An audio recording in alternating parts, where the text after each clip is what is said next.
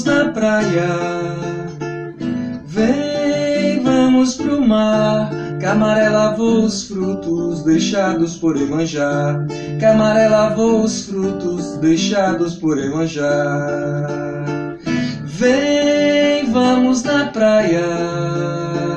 Vem, vamos pro mar. Camaré lavou os frutos deixados por Emanjá. Camaré lavou os frutos deixados por Emanjá. Camaré lavou os frutos deixados por Emanjá. Nós estamos aqui na Praia do Batoque com o coletivo de mulheres marisqueiras da reserva extrativista da Praia do Batoque, na casa aqui da nossa amiga Dona Odete Carvalho Martins, com as filhas Raquel e Patrícia. E estamos com esse projeto que é contemplado pela Leal de Blanc, onde a gente quer conhecer a história de vocês, né, entender sobre essa cultura que perpassa gerações e é tão importante para as nossas memórias, para esse fazer artesanal, né, a pescaria, que ainda é algo que atravessa muito mais do que um fazer. É sobre o significado que isso tudo tem, né? Então, para começar, Dona Odete, muito obrigada por ter se disponibilizado, por ter nos recebido. E eu queria saber, assim, como é que se deu essa história, de onde é que vem essa, essa sabedoria né, do seu fazer, da pescaria? É, quando foi que a senhora começou? Eu comecei, naquela, na época, não tinha essa história de estatuto de menor, era os filhos quando nasciam tinha que ajudar os pais e as mães, não tinha nada disso. E, e a gente começou assim, eu com oito anos de idade, 72, eu já ia para pesca com a minha avó eu ia pescar, mas aí eu ainda não podia puxar rede para pegar camarão. Eu pegava só o samburá e segurava, né? E minha mãe, mas a minha avó pescava e eu pegava o alimento dentro do samburá para poder ela não ficar com peso ao lado, né? Porque tudo que você vai arrastando uma rede e levando o samburá do, do outro lado, essa rede fica muito pesada. Então, assim, quem vai pescar, que precisa de dois galoeiros, né, no caso, aí você tinha que, que segurar, né? Até hoje ainda existe isso. Quando a gente vai pescar, sempre leva alguém para segurar a vasilha de botar a alimentação, né? Porque fica muito pesado. E com 10 anos eu já comecei a pescar de verdade, né? Aí eu já ia pescar com a minha avó e eu ia, passava a tarde todinha pescando, né? Começava na quinta, sexta, para no sábado eu ir para Cascavel para poder eu vender o alimento que eu pegava, né? Que era siril, camarão, eu vendia em Cascavel para poder é, eu comprar meu, as coisas que eu precisava, roupa, né? porque na época minha mãe não tinha mesmo para dar o que, tudo que a gente queria. A gente tinha que se virar, né? era a única fonte de é, renda. era tinha. a única de renda que a gente tinha, se era na agricultura ou na pesca. E aí eu optei pro lado da pesca. A gente ia todo mundo a pé, a gente saía do Balbino até Cascavel. E quando chegava em Cascavel era 6 horas da manhã, a gente saía uma hora da manhã de casa, para 6 horas da manhã a gente está em Cascavel. Para poder pegar, a gente chamava pedra, né? A gente pegava a pedra, e naquela época a gente tinha história de saco, a gente pegava as folhas de coaçu, era uma, uma planta muito grande que tem na mata, e a gente pegava a folha de coaçu e vendia o camarão e o siri nas folhas enrolado. de coaçu, enrolado, né? E aí vendia por as folhas. Quando era por volta de 10 horas, a gente já tinha acabado a feira e retornava de novo para nossa casa, né? Então eu fui muito assim ligada à pesca entre a minha avó e minha mãe. E quando eu não pescava no, na quinta e na sexta para ir para Cascavel, eu tinha que pescar na segunda, na terça, o dia que desse certo, que era para nós anoitecer, com alimentação de manhã, a gente ter alimentação para comer, né?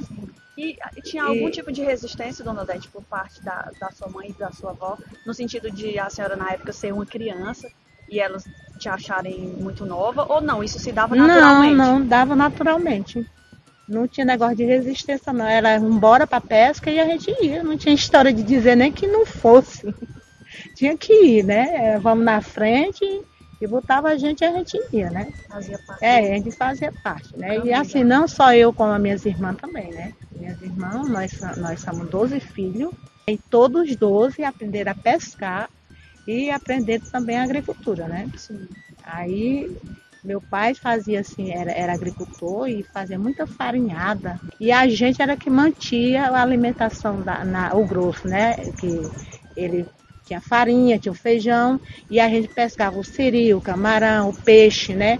Para poder manter a semana todinha. Porque naquela época a gente não, não tinha história de comprar, não, a gente trocava, né? É o escambo, né? É, a gente pegava assim, se a gente pegasse muito camarão, aí por acaso na minha casa não tinha farinha, a gente ia numa casa de farinha, aí a gente dava os camarão, o dono da casa de, de farinha dava goma, dava massa, e a gente trazia para casa. Era muita troca. Não era essa história de comprar como nós compramos hoje. E não faltava nada. Não assim, faltava nada, graças a Deus não. A gente ia para os engenhos, aí trazia rapadura, puxa, tudinho. A gente trocava a, alimento da pesca pelo alimento da agricultura. Dentro dessa cultura da, das casas de farinha, é que surgem a maioria das histórias, né? Das contações de histórias, das lendas.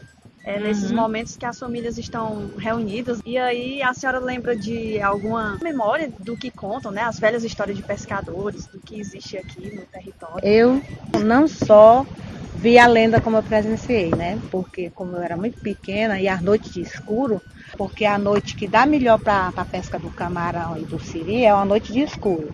A noite clara, o, os peixes, os camarões e siri, eles se enlocam e não saem muito não. Mas a quando, noite do escuro é quando não tem é, lua. quando não tem lua. Certo. Mas quando, quando não tem lua é a no, melhor noite que tem para a gente pescar, é né? É, e aí a gente ia para pro rio, né? Lá a gente chamava Marezinha, no Balbino, né? Aqui no Batoca a gente chama Rio Boa Vista. E a lagoa aqui, a lagoa da Odete, né? Como chama, o povo.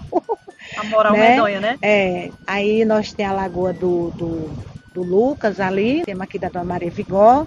E são lagoas que a gente sobrevive dela. E a gente, quando ia pescar, a minha avó dizia assim: cuidado no batatão. Sim. Ai, eu, meu Deus, o que é batatão? Aí, foi um dia, eu fui com a minha avó pescar e quando a gente chegou, aí tinha um pé de maçaranduba muito grande. E aí quando eu vi foi uma luzinha clareando, aí eu dizendo, vó, tem uma luz clareando ali. Já com medo, né?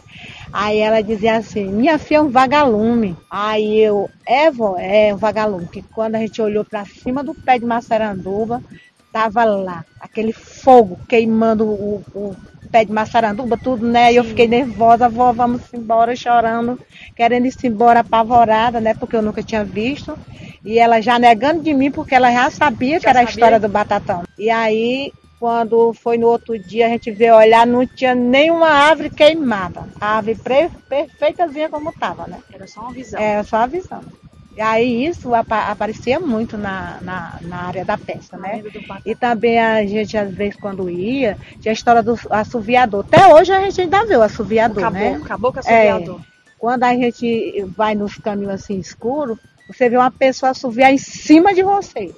Quando você olha, não vê ninguém, mas você não assovia não, que ele vem mais para perto, né? E a gente já tem se assombrado, viu? A gente se assombra mesmo porque o assovio é tão forte e você jura que é uma pessoa que está em cima da gente, né? Mas é tido assim uma história como algo que ameaça ou, ou é mais para trazer mesmo essa, esse resgate do que os mais velhos, os troncos velhos contam, assim? Não, eu acho que é resgate mesmo, né? Eles viam muito, né?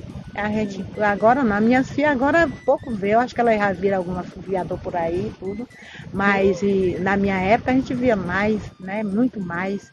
Agora é tudo iluminado, tudo coisado, né? Mas na, na minha época era escuro mesmo, tinha não. Se você quisesse clarear um rio, você tinha que pegar um, um, um tacho de fogo, né? Eles faziam uma vassoura daquelas de piançaba, e, e, aí fazia um, um, cabo e botava junto em cima do cabo e tocava fogo para poder clarear dentro do rio, né? Aí não tinha outra função. Ou então um candeeiro, né? Pronto, se você quisesse no claro, tinha que fazer isso.